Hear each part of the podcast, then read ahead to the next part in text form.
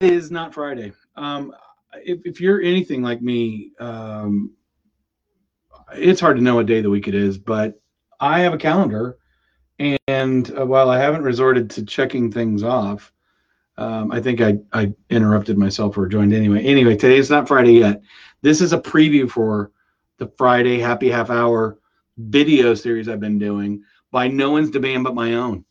Uh, but I but I know me and and I and I know I can be a, a tough customer sometimes. So anyway, tomorrow at four o'clock, maybe a little bit earlier. It's supposed to be nice tomorrow. We're gonna take this outside. I got to figure out how to bring my working board with me, but we're gonna do it. We're gonna go outside. We're gonna have our happy half hour, and here's what we're gonna talk about. This is this is new stay at home Eve, new stay at home order Eve. It's like the anticipation of Christmas Eve in a lot of ways because we don't know what's going to be opened tomorrow.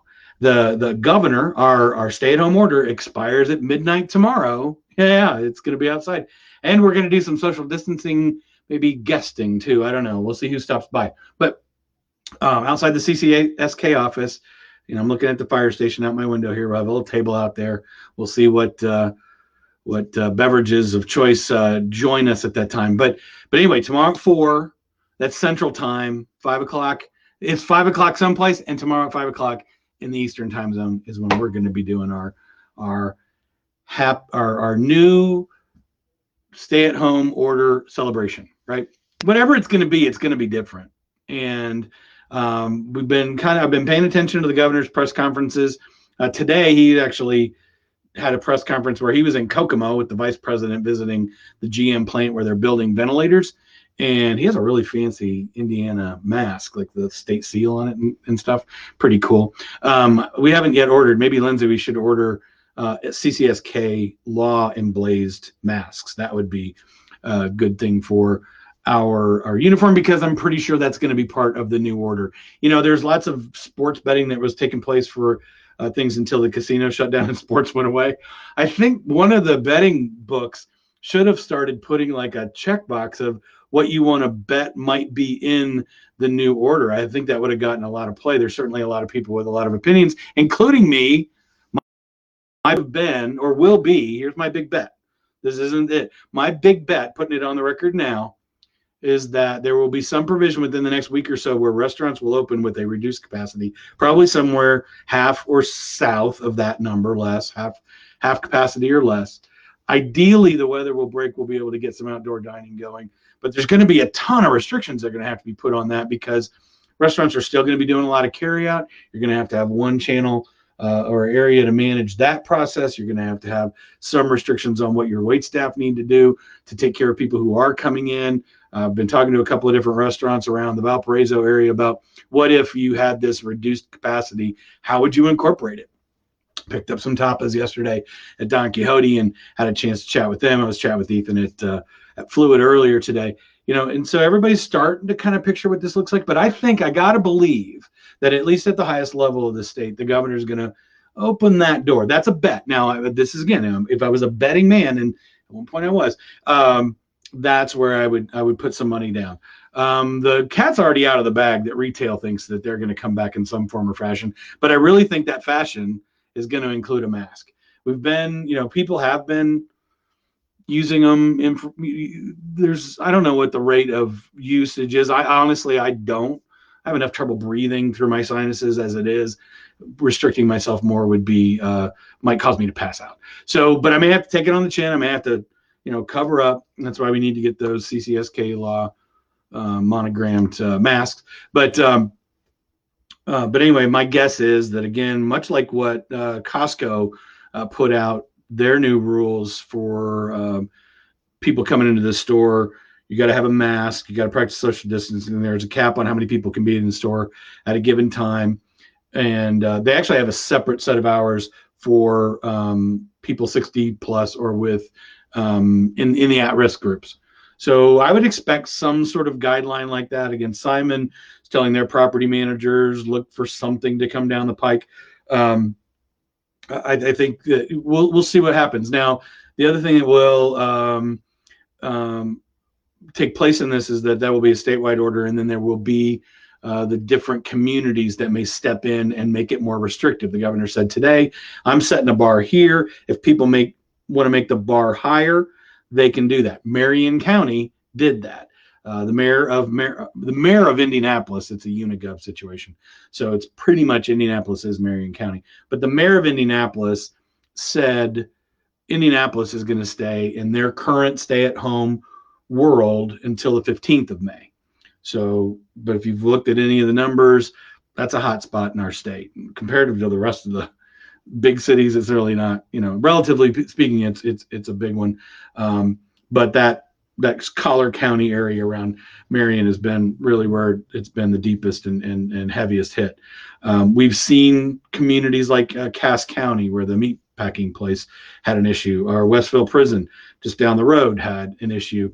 And when you go in and you test a massive amount of people, you're going to obviously spike numbers. So we'll see what transpires in individual communities. But um, we'll be here tomorrow to talk about what the actual stay at home order is. We've seen some things come up and come off. Elective surgeries have opened up with some restrictions. Um, they the big announcement that I think leads them to be able to open some doors is that they have a contract arrangement with a group that's going to be putting testing centers. Like you can go online, order your own test, go, and it you don't have to pay for it. It, you, you just go and it's done. If you have insurance, they're asking you to take an insurance card. I haven't heard where are the Valparaiso ones going to be, but there's going to be one in Lafayette. There's one in Valparaiso. There'll be one someplace in Lake County. I'll post the picture that that has the map. They're going to roll that out. By the time that thing's done, they're expecting to that part alone to be able to do 100,000 tests in the in the 30 days. They're supposed to start spinning that up next week. But then their goal is to be able to say within that system alone, something like 6,600 tests can be given a day. So that that's where you know what they keep saying is in order to grow this thing bigger, we need to be testing, and then we need to do contact tracing. The announcement yesterday was that they have contracted with a company to um, centralize contact tracing. They're hiring 500 people massively and quickly, and they expect to be starting to centralize some of that contract tracing off of the backs of the local officials and letting it be done um, through a, through a common a common place. So that was announced yesterday. That company has started hiring. Their first wave of hiring is supposed to be done by their own statement um, this week or first part of next week. So um, from what I understand, they're hiring some of the medical people that may have been shelved just slightly, which we're, we're hearing that's happening.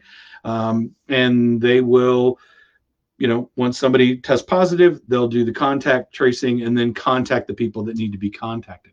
That was the second part of what a lot of people said needed to be able to, I'm sorry, to be in place in order to start opening doors. So I think that those two big things, those were announcements, you know, uh, Tuesday and Wednesday and uh, some of the other things that happened late last week, first part of this week. Everything's starting to line up. There will definitely be some changes tomorrow. The our time press conference is at 1:30. I'll be there. I'll pay attention, take my little notes, put my little thought process together, and then I'll be here four o'clock Central Time, and we'll talk about what the stay-at-home order, uh, the new one, will be. And and again, I think there'll be some phasing in of it um, and and and just kind of what it means overall. The other thing that then we'll have to watch individually is what communities set a higher bar. Um, so we'll we won't know that necessarily right away, uh, but we'll at least set the groundwork for the state. The other thing that I'll talk about tomorrow, kind of the ongoing theme of these um, these uh, happy half hours, has been unemployment, and I will tell you, um, it just keeps getting more confusing.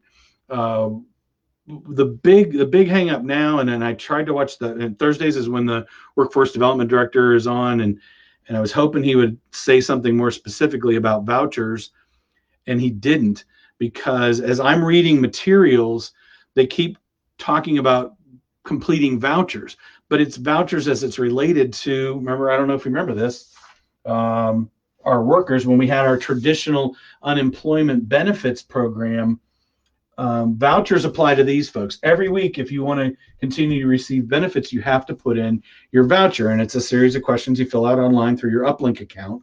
But it's completely not applicable to this group of people or those set aside from employment by the specifics of the um, pandemic.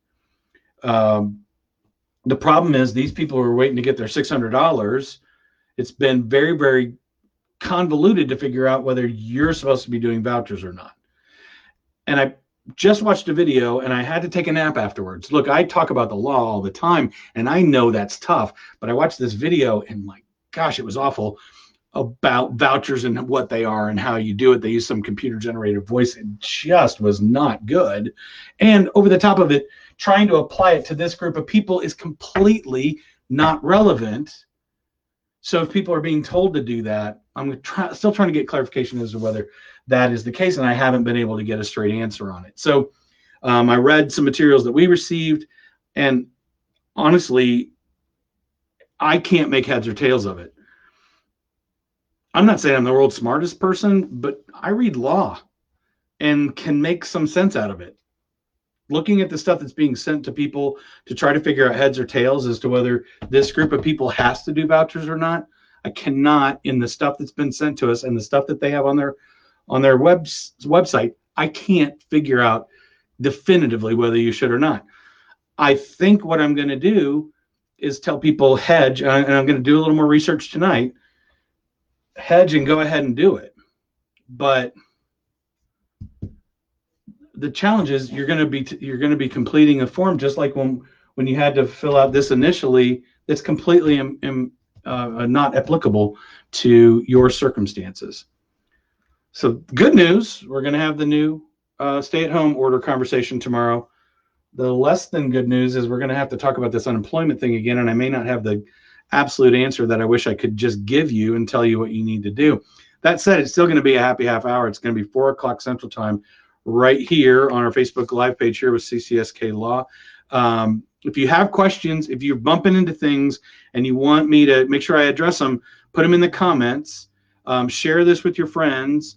Join us tomorrow. Bring your favorite beverage, um, and we'll we'll we'll we'll share maybe a you know a, a maybe someone can come up with a concoction to celebrate the new stay-at-home order.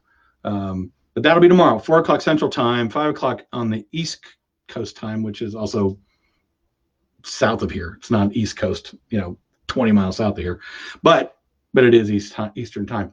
Um, we'll be here right here, CCSK Law. I'm RG Scadberg. I appreciate you taking a moment.